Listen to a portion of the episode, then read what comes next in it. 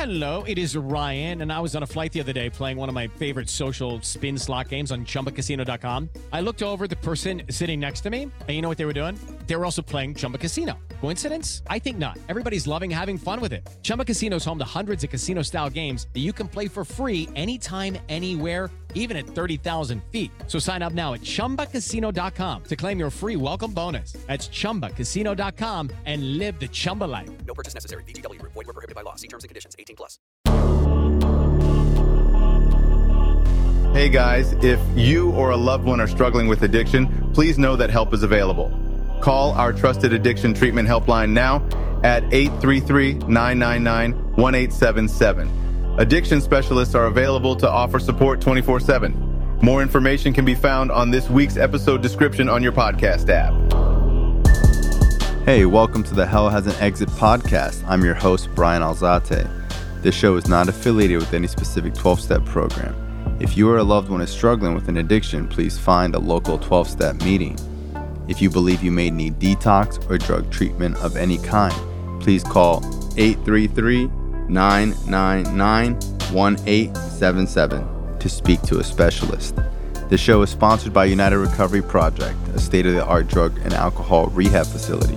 You can visit our website at unitedrecoveryproject.com. Hey, welcome to Hell Has an Exit. I'm your host, Bryan Alzate. On this show, we interview recovering addicts who have stories of triumph and overcoming adversity. Today, I have Kristen C. C. See, on the show, recommended by a good friend of mine, your boyfriend. yes, I actually don't know your story, but I think you're a Florida native, right? Rhode Island, born in Massachusetts, Born in Mass. All right. Well, how long you been clean now? over seven years. Over seven years. Congrats. When's your clean date? December 3rd, 2014. Nice. So, where does your story start? So I'm from Rhode Island. Mm-hmm. My parents, you know, they got divorced at a young age. To me, it wasn't like a big deal. It was just like more freedom. Mm-hmm.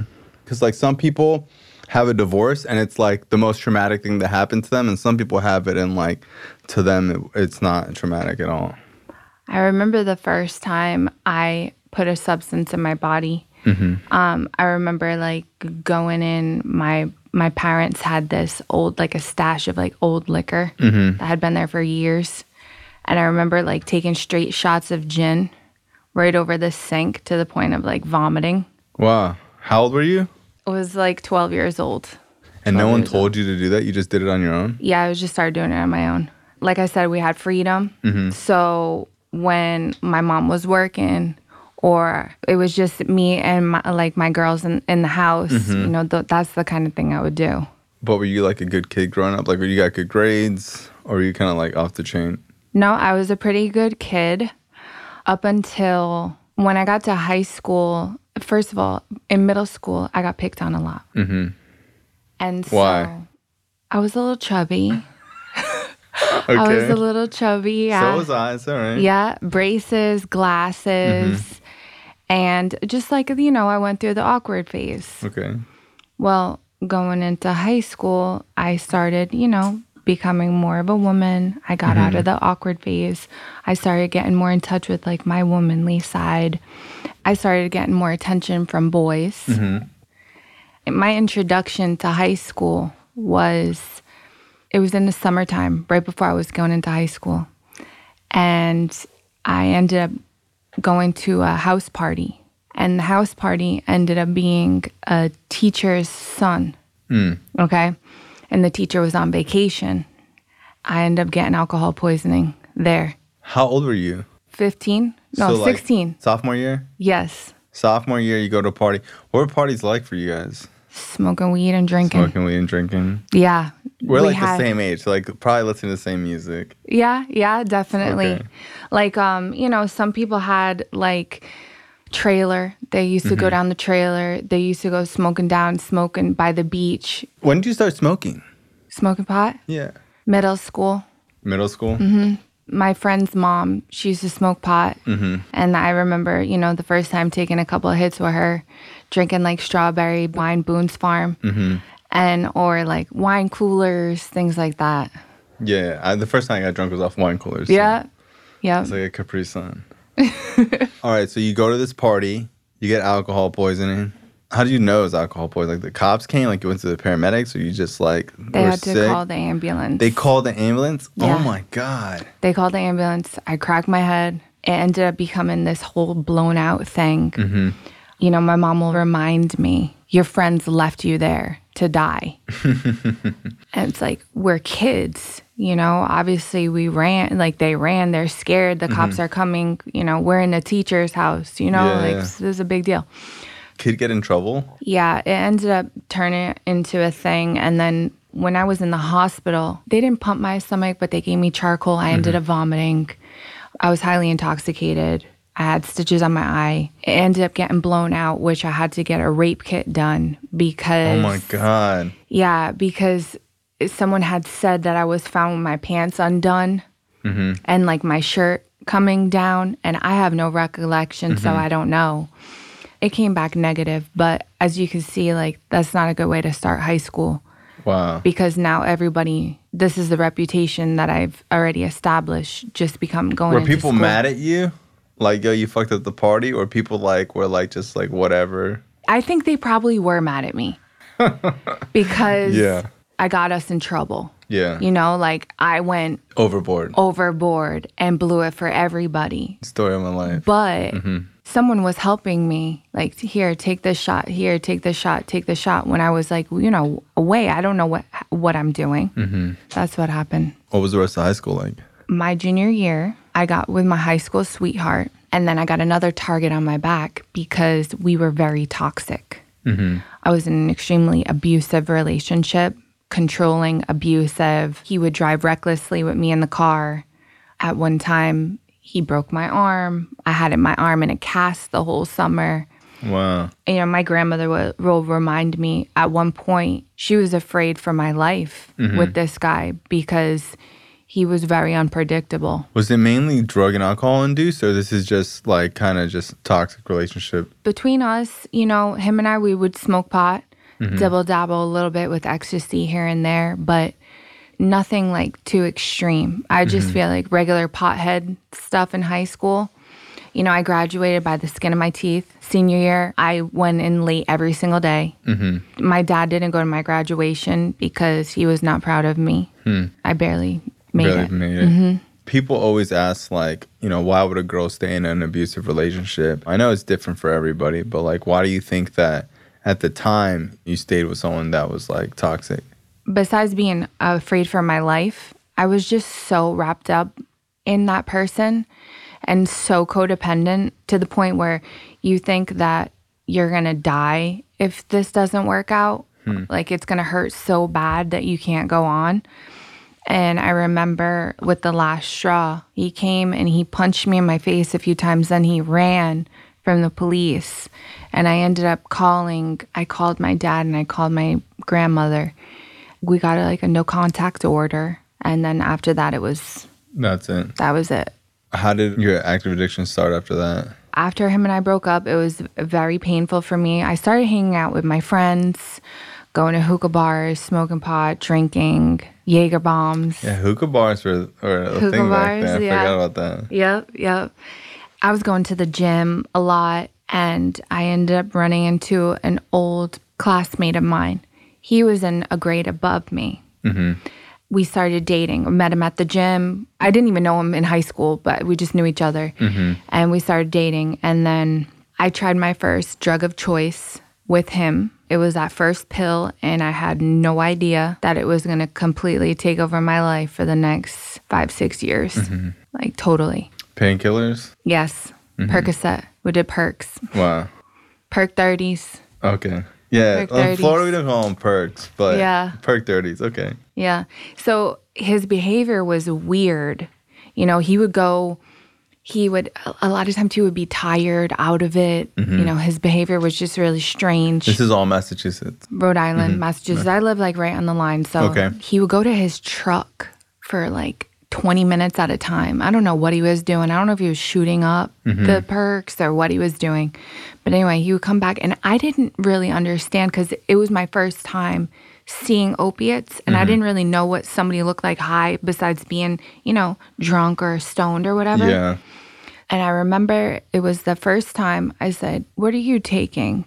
And he told me, and he he had me send him. He he went somewhere for work. He had me send him some, and I I sent him a few pills in a candy box, and I sent it through the mail, and then I started doing them. Doing them yourself. Mm-hmm. So you met in the gym. So he was like pretty fit. Like he didn't look like he did drugs. He kind of looked like he did drugs. Okay.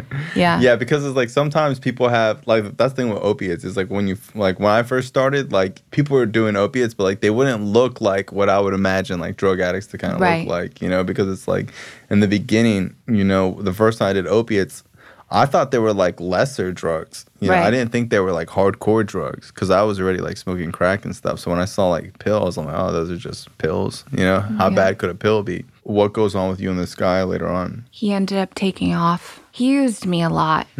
At the time, I had this really nice. I was really into cars. I had a 2004 Acura TL. Yeah, It was everything Yeah, to me. Yeah. It was beautiful. Red on the outside, like tan everything, Mm-hmm. wood grain on the inside. He would drive my car around while I was working in my Dunkin' Donuts job. Mm-hmm. That was my first job I had from 16 to 21. One day, he dropped my car off, and I never saw or heard from him again. I believe he took off to Boston. There was an issue with his brother and maybe pills and a large amount, something like that. I don't really But know. he was just took off and never talked to you again. Mm-hmm. Wow, and he passed away. wow, Active addiction. from an overdose. Mm-hmm. And, and then, so did his brother. oh my god, yeah, both of Yeah. them. Wow. Yeah, like years later. Mm-hmm. Crazy. So what goes on, you know, later on in your story? When he took off, now I have this addiction going. I'm starting to get sick. Mm-hmm. I'm starting to feel withdrawal when I don't get high. This is the first time you start withdrawing because he's not around to get them. Correct. Now I start realizing, you know, that one pill I did it. And then a couple of days later, I did it again. And then the days became shorter and closer together till it was like doing it from morning till night. And it was all I thought about. He took off. I did the next best thing and I started dating my drug dealer.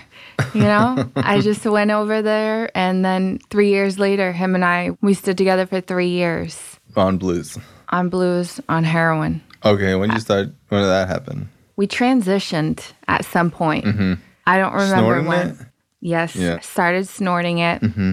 You know, the first time I did it, I was like, "What the hell is this? Like, this is this isn't even good." We moved away from the pills because we used to get the pills from a cancer patient. Mm-hmm. She used to sell it to us. She passed away. She was on hospice. She was on hospice for years. Mm-hmm. But I used to get large amounts from her. So then you transitioned to heroin. You said the first time it wasn't good. Yeah, but anyway, we started doing that, and that's mm-hmm. what we did. And he started selling heroin.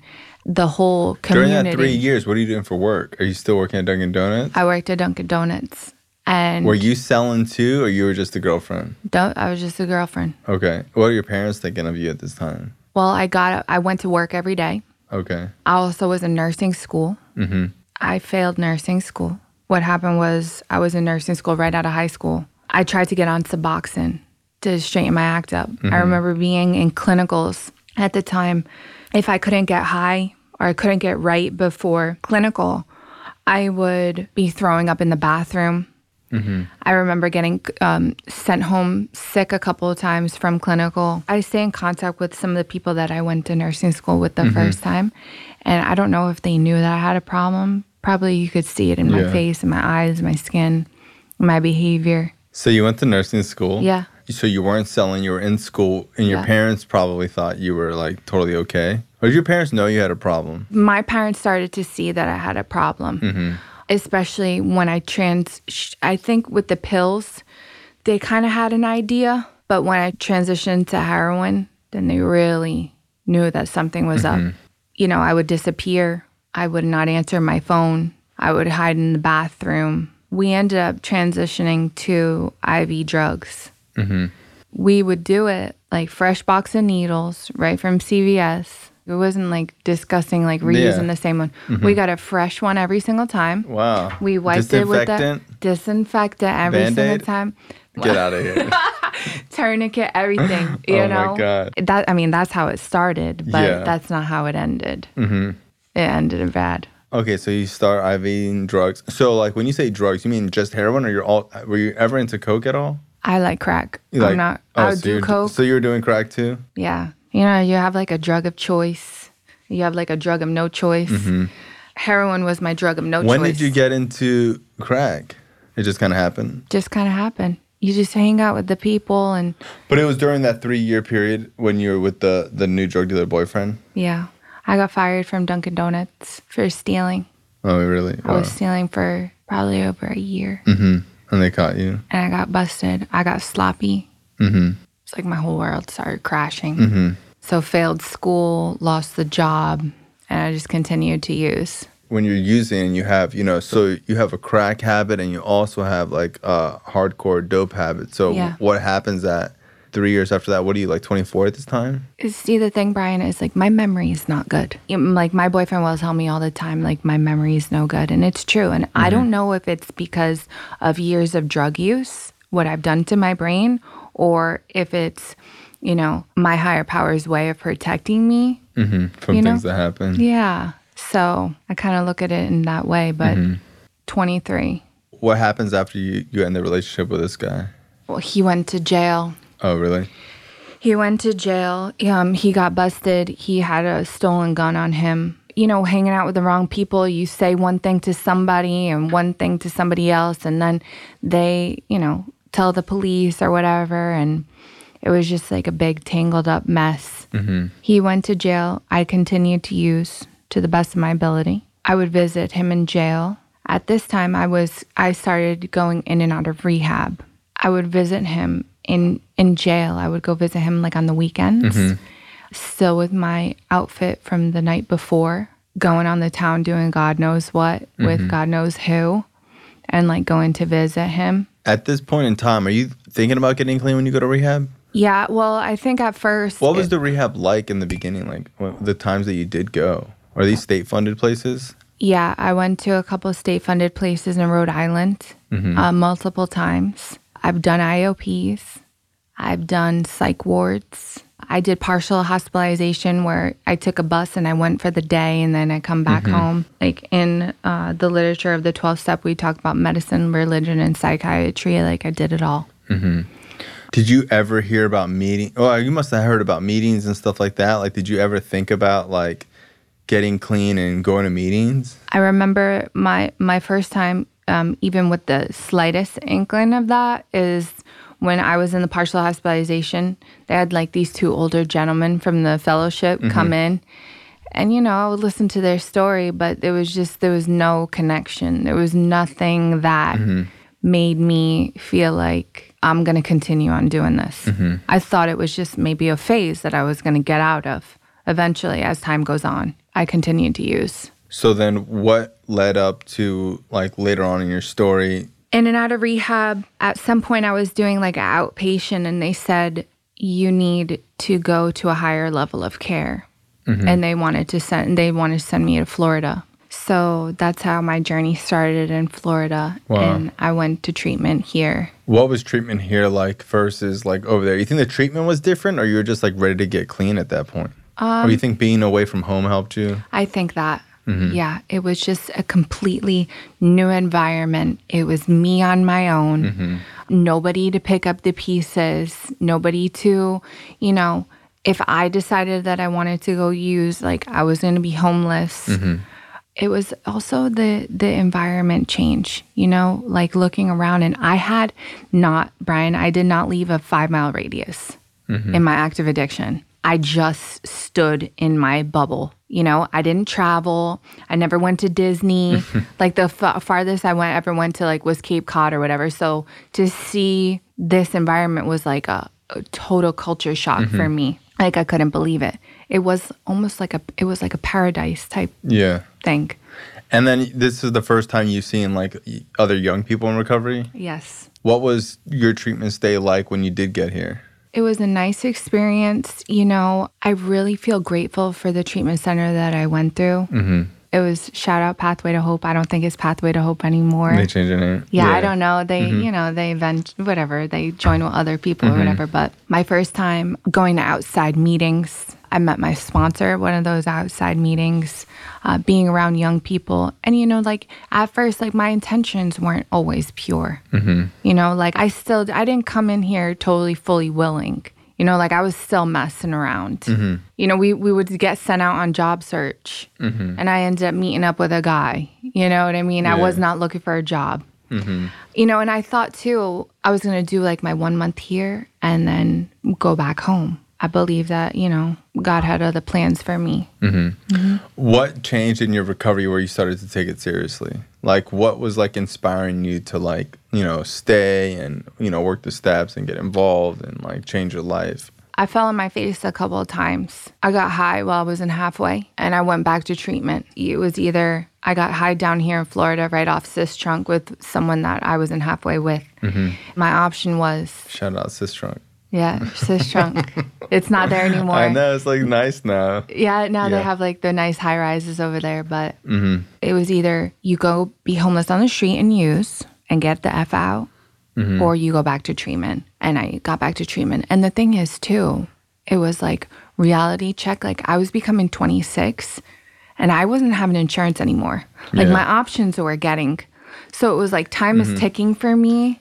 Yeah, I was talking to someone today. They were like, "How do people get clean? Like, did you want to get clean?" I'm like, "No one wants to get clean, but they start to see the the window closing." Yeah. So it's like when you first start using, it's like, ah, who gives a fuck, whatever, and like you know, you burn some bridges, and then you know, you always have this reservation of like, oh, I could get clean like this if I wanted to, and then you start to get to the point like, holy shit, this might be now or never. Yeah. You know, and it, it's kind of like when you're in school and you have to write a paper. Like I would just wait till like the last Yeah. two hours to be like, holy shit, like I'm either gonna write this paper now or I'm just not going to. And everyone has a different internal time clock, and you might be 65 years old and you start to be like, fuck, now is the time that I need to really do something. And then at the end of the day, when you get clean, I believe that like that window starts opening again and you start to think like, well, maybe I have more time. And then it's just a whole cycle all over again. So I think for me, even when I got clean at a young age, even though I was so young, I started to feel real fear that like I'm gonna die or do something really dumb that's gonna change my life forever. I was always the person that like, you know, I would do drugs and not give a fuck and I would, you know, take stupid risks and laugh and joke about it. And towards the end, I was like starting to blatantly see like I'm about to fuck my life up forever. And I'm gonna go to jail and I'm gonna go to prison or I'm just gonna get shot, or I'm gonna like end up overdosed somewhere, you know? And I think that uh, with fentanyl now, it's like that time is getting shorter and shorter because so many people are dying. And I think when I was using, I was one of the only people that was like, I started to really think like, wow, I could die from this. And I think now people are really starting to get like aware of like, it's not if, it's when Yeah. when I first started using, I didn't think that way. But it's kind of like riding a motorcycle, you know? Like I stopped riding motorcycles because that's what people say with motorcycles. It's not if, it's when. Everybody is going to crash if you ride motorcycles. Someone's going to hit you. You're going to lay your bike down.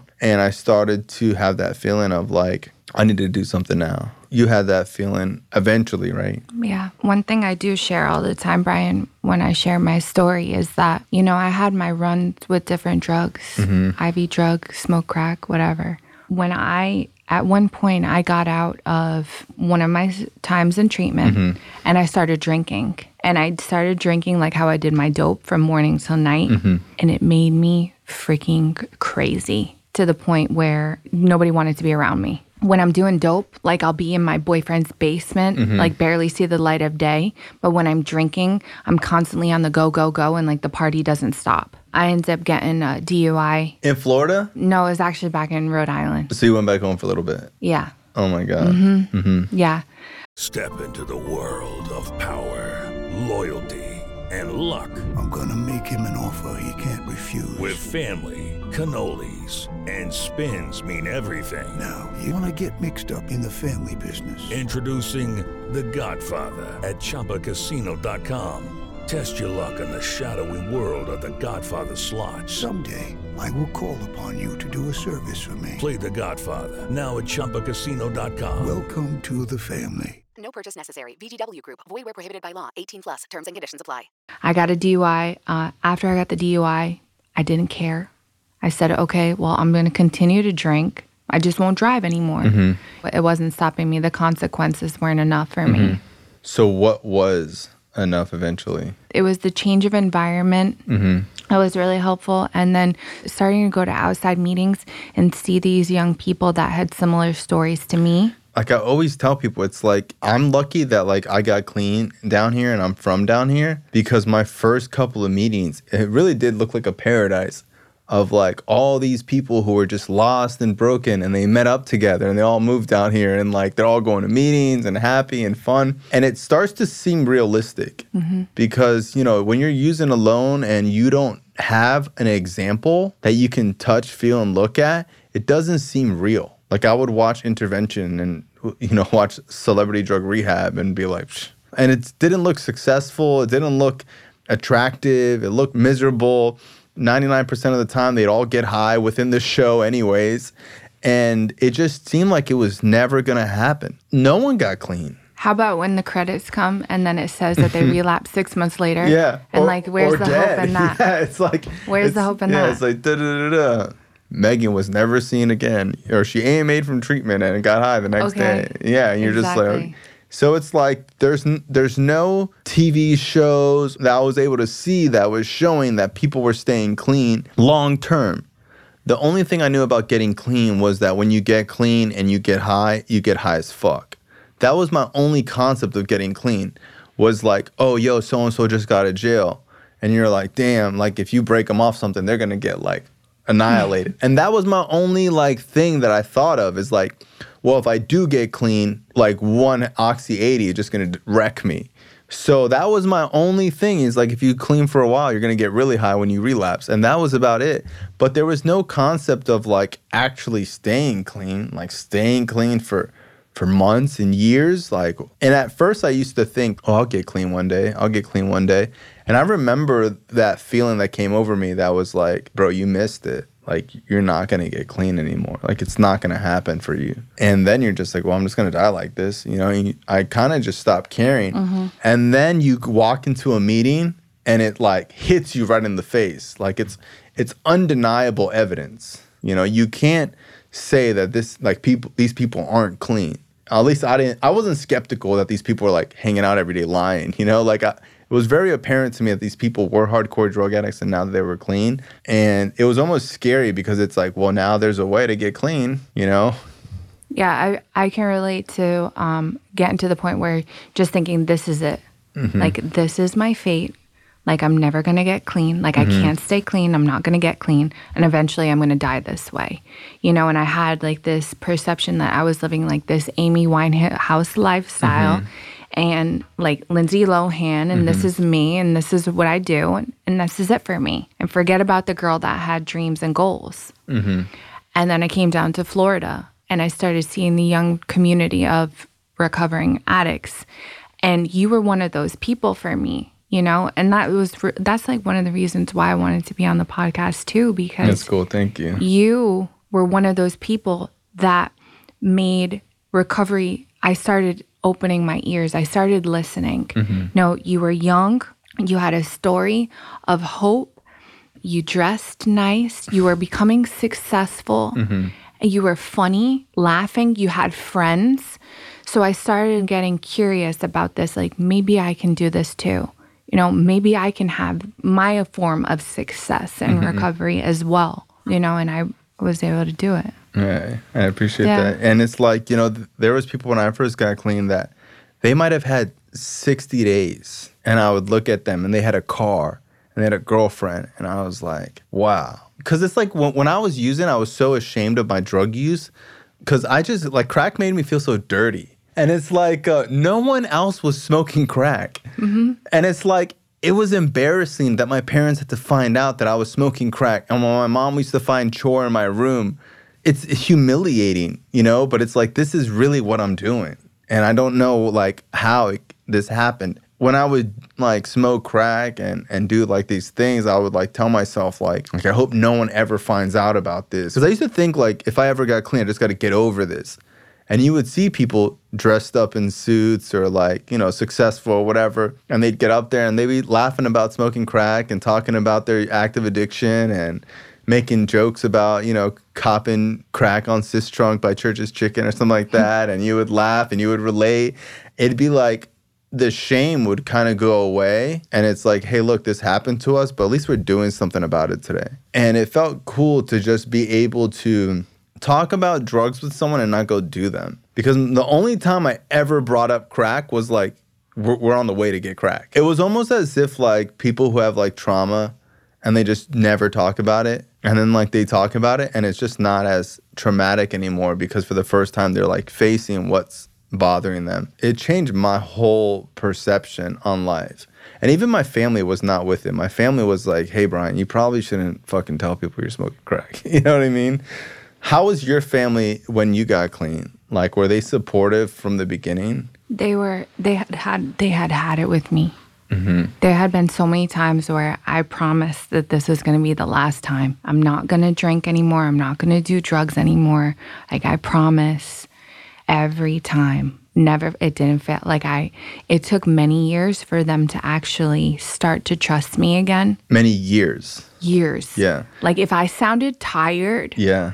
they would ask me if I'm taking something. Plus, I wasn't, I was in Florida. Yeah. So I'm just on the phone. You know, mm-hmm. it took a long time. How would you react in the beginning when they would like ask you if you were high or something? I would get aggravated. Mm-hmm. You know, I also sometimes too. I was like slurring my words a little bit. I was on like comfort meds. Mm-hmm. You know, they I don't know if you remember they give you all the yeah. comfort meds when you're in treatment. So I was on like gabapentin and Vistaril and whatever until I started, you know, abusing my comfort meds too. You know, if the bottle says take one three times a day and I'm Take taking three three times a day. all right? Mm-hmm. or 10 and go into IOP, you know, mm-hmm. there's a problem. You know, I didn't know what it meant like to not use. My sponsor, she showed me that mm-hmm.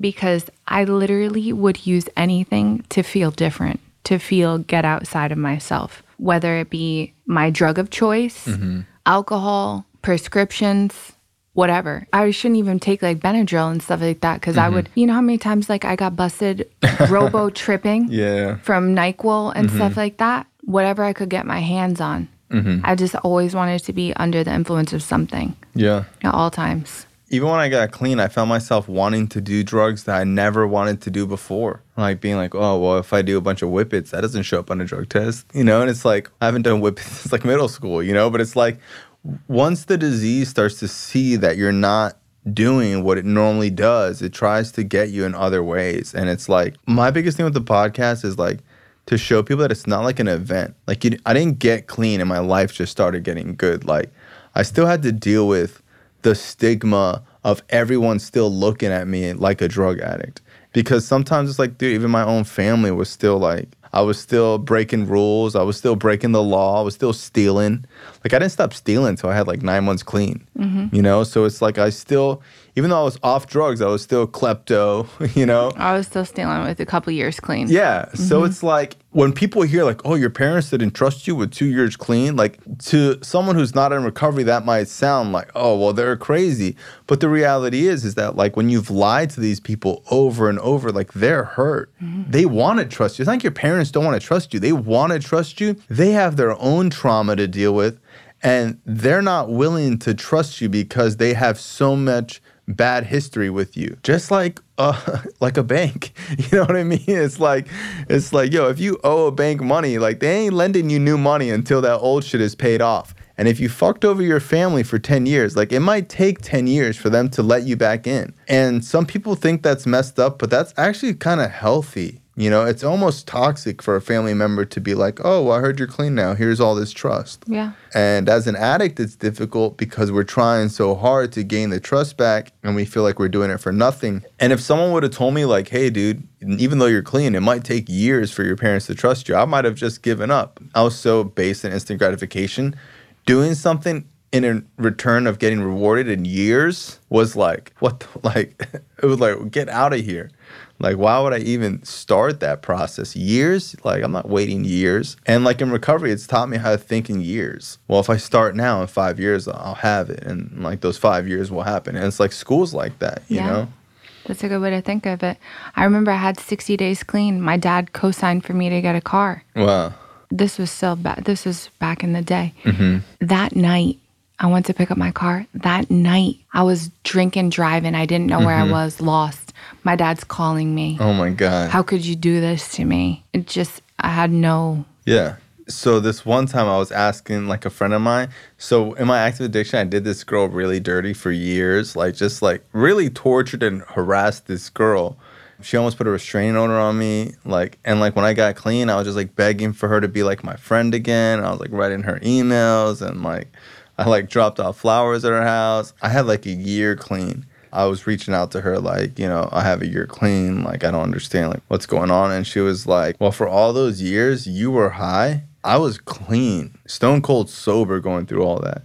So as bad as it bothers you, like fucked up for you to think about it, like I was sober that whole time. Mm.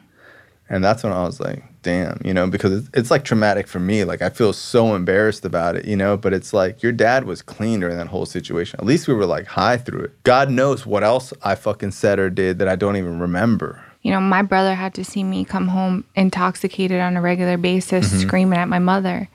You know, sometimes he would videotape me. Wow. I have one on my phone. He's a little, your little brother? He's five years younger than me. He's a police officer now. Wow. Yeah. And we're tight. Like we're Mm-hmm. good friends now. I put him, you know, in those positions. He was getting into fights with my boyfriends, fights in the house, getting punched in the Mm-hmm. face. one of my close friends, his sister grew up to be a substance abuse counselor. And he's having issues with her and they're fighting about petty shit. And he's been clean a couple of years. And I was like, bro, why do you think your sister even chose this profession? Yeah. You know what I mean? It's like, are you not aware that like you had done so much damage to your sister that she couldn't help you, that she chose to dedicate her life to help other people? You know, I'm always trying to tell him, like, dude, you just gotta, I don't care what the situation is, you have to let her win and just be the bigger man, you know? Sometimes we don't realize, like, that girl, she works in substance abuse. So, See? so that girl, it's like sometimes we imagine fucking up someone so much mentally that they choose to go help people like us, you know? And it's like, um, she told me when she got, like, now we're friends, by the way. So now we're like best friends. And she told me, she was like, I never did Coke all throughout college because I just remember what it did to you in middle school. So she was like, you know, I never thought like I'd work with mental health or whatever, but like, you know, she's a therapist now and she works with like all populations. It's cool because she's like, yeah, I always tell my clients all about you. How there was like this one kid who was in high school who was like the biggest piece of shit. So like sometimes when I tell my story, because I was so young, people are always like, oh, that's so sad. I was known as the biggest piece of shit. Like that kid is a piece of shit, piece of garbage like fucking womanizing, scumbag, steals anything, will rob anybody, and even clean. Like I didn't get clean and just become nice. Like I remember just being like a, a total asshole. Really, because I just was so insecure. I just had so much built up insecurity from like childhood, from being bullied, from like all this other shit going on that like I had just built such a tough exterior. When I got clean, like I didn't know how to manage that. I didn't know how to I didn't know how to be vulnerable without feeling like you were going to take advantage of me. I didn't know how to set boundaries. I didn't know how to communicate clearly. I didn't even know how to be like sarcastic without being an asshole. Like I didn't know how to even communicate or talk to people, you know? Same. I couldn't look anyone in the eye. Yeah, couldn't look anyone in the eye, looked at the ground the whole time. Yeah. Or it was just like a total douchebag. Like I tell people, like I'm a recovering douchebag, you know? Just because we get clean, like our personalities are so fucked from drug use. Just because the way you interact as drug addicts is so fucked up. It's just so about what do you have and what I can get from you. And if you turn your back for a second, you know this person's gonna screw you over, and vice versa. And it really creates like this paranoid, insidious thinking of like, you can't let your guard down around anybody. When I came into the recovery community, you know, my guard was up at 1st mm-hmm. Like I didn't know why would this person want to help me? What do mm-hmm. they want from me? You know, male and female. Like my sponsor, you know, she started sponsoring me from the kindness of her goodness of her mm-hmm. heart. Like why would this woman help me? Now as I stay clean for a while, you know, I understand how it works. Mm-hmm. Yeah, and feeling like undeserving of it too. And just because we go from active addiction to recovery and it's polar opposites. Like in active addiction, like no one's giving you a ride. You know what I mean? It's like no one's taking you to your halfway house. Like no one's picking you up, no one's doing anything unless you got money for them or drugs for them. Like no one's doing you a favor. Not for free. Not for free. Like no one's hooking up your bag. You know what I mean? It's like, and then you, you're in recovery and people are just like willing to pay for your meal and take, I'll take you home and call me if you, if you need to talk for me it felt like almost too good to be true but i also was such a like even at a young age i was such a good um, eye for bullshit that i knew that they weren't bullshitting me because i knew that they weren't trying to sell me anything because i didn't have money to buy. And i knew they weren't like tricking me into like it didn't feel like a setup. It, it really did feel genuine. And it, it, it felt really refreshing and it felt like home base. It felt like a safe place to be. What happened um, you know after you started to stay clean and change your life? Like what else goes on in your story? So I stayed in halfway for two years. awesome. I love to hear that Yeah, I. i hate when people are like oh well you know i got 90 days i'm ready to leave i'm like no you're definitely not." No, I was afraid to leave. that's awesome what was I going to do when no one was watching? Mm-hmm. And at this point, accountability yeah I had built, you know, a decently solid foundation. and people hear that and are like oh well i don't want you know you have to have a foundation first and then you could go do anything you want you could go live in greece you could go travel the world but like for me i needed to stay in a safe environment for a couple of years maybe even like two or three years Like, Structured. yeah, I was scared to go away to college. I was scared to like go travel places because I knew I uh, behave really well under supervision, you know? But it's like as soon as someone's not watching, it's like I start to just like slide the scale a little bit. I saved money. I was paying my rent. I cleaned the house, go grocery shopping. You know, I started being a functioning person. Uh, pay bills. You know, in my active addiction, the bills would come and I would be swiping the credit cards for every single store. Man, I just let them pile up. I just couldn't want to deal with it. You know, so I started taking responsibility, got a bank account. I got my license back. It's a community service over in Sistrunk. Nice. Got my license back, saved up for a car. I got my own place, started living on my own. I got into a relationship with one of the kids in the halfway house. I had a, about a year. Uh, that lasted for about a year. He was on and off getting high, couldn't stay clean. And I remember he came to my house and he kissed me on my mouth and I tasted crack. And Wow. my heart dropped to my stomach. And it was in that moment was I going to stay clean or was I going to get high with a boyfriend like I've done with every other time? I asked him to leave and I stood clean, continued to stay clean, and got stronger in my recovery more than ever. Mm-hmm. Step work, service, sponsorship, all of that. Yeah, and I think that's the determining factor for people who stay clean. So it's like when you have a fucked up situation, do you lean into your recovery or do you walk away from it? So it's like no matter how long you've been clean, when shit hits the fan, are you going to more meetings and doubling up on what you need to do? Or are you actually going to the casino, fucking different fucking people, going shopping? Because like all that stuff is great, but it's like when shit hits the fan and you're using those things when you need to be using the program, is where you start to build up a pattern of not taking care of what you need to take care of for your own mental health and your own recovery, you know? You know, I was dating this girl once. She was like, What would you do if we broke up? And we had been dating for like a couple years, you know? My first reaction was I'd go to a meeting, I'd call my sponsor, I'd do a pros and cons list, and I would pray about it. Mm-hmm. And I asked her, I was like, What would you do if we broke up? She said, I'd fuck all your friends. like I remember just being like, all right, cool, you know, like she, like she was joking, but it's like, you know, I don't think that I I think like she thought I would be like, oh, I don't know what I would do, you know what I mean? But it's like I I know that no relationship is worth my recovery. I know no job is worth my recovery. If if I was to get fired today or lose like whatever I have, my company or whatever, it's like I know what I would do because I've been doing the same thing for 14 years, you know?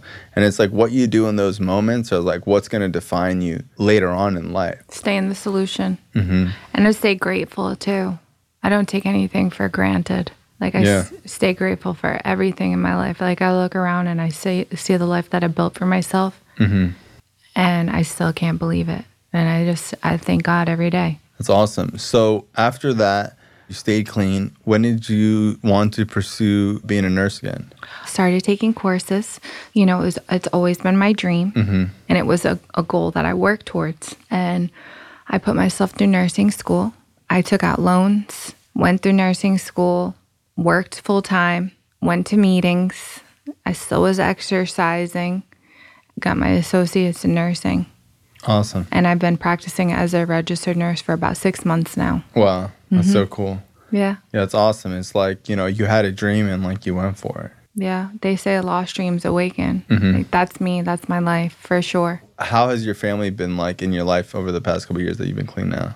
my mom and I were best. We're, that's like my best friend. You know, my mom is uh, she's mentally ill, so you know she's there, but she's not all there. But I love her for exactly who she is. Uh, I help her as much as I can. My brother, he was just down here in Florida. We just hung out. He calls regularly too. You know, he comes to me, you know, to to talk to me and bounce ideas off me. And you know, this is the same kid that I put through all those situations in his when he was in a very um, Yeah, his childhood. different. Yeah, my dad, he's uh, remarried.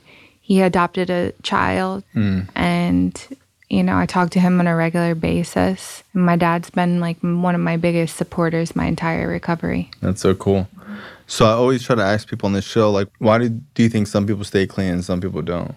And now that you've been clean, you know, seven years after watching, you know, so many different people come in and out. Well, I believe that for me, like God had God had a purpose for me, and even when I want to use, I just I don't. I keep the fact that I'm I'm an addict and I'll always be an addict, and I keep that first, no matter what, mm-hmm. no matter the, what success that I have in my life, all the good things that come first and foremost. I'm an addict, mm-hmm. and I, the day that I forget, that's the day that mm-hmm. I'm in trouble. A lot of people think that's like a negative way, like thinking that you're always an addict. But like when we say that we're addicts, it means that there's always work to be done. If I said like, oh, I'm I'm cured and I'm no longer an addict, that would mean that there's no more work to do. So it's like when I say that I'm an addict, I'm saying that I'm going to continue to do what I have to do to make sure my disease is managed and under control.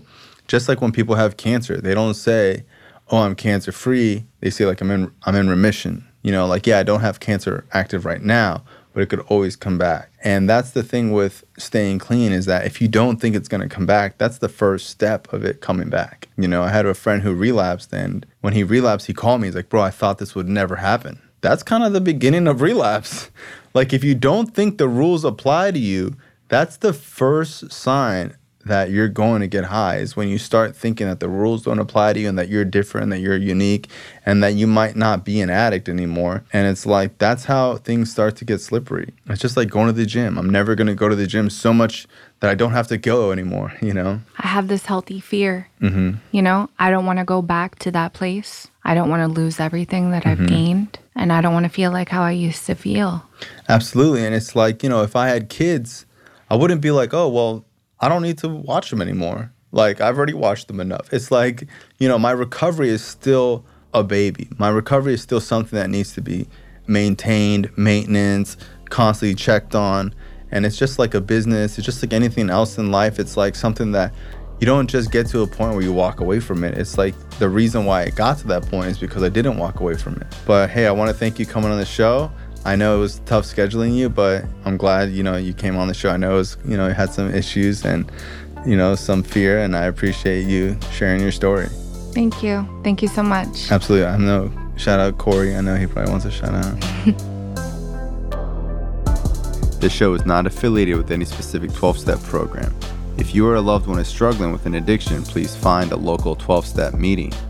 If you believe you may need detox or drug treatment of any kind, please call 833 999 1877 to speak to a specialist. The show is sponsored by United Recovery Project, a state of the art drug and alcohol rehab facility. You can visit our website at unitedrecoveryproject.com.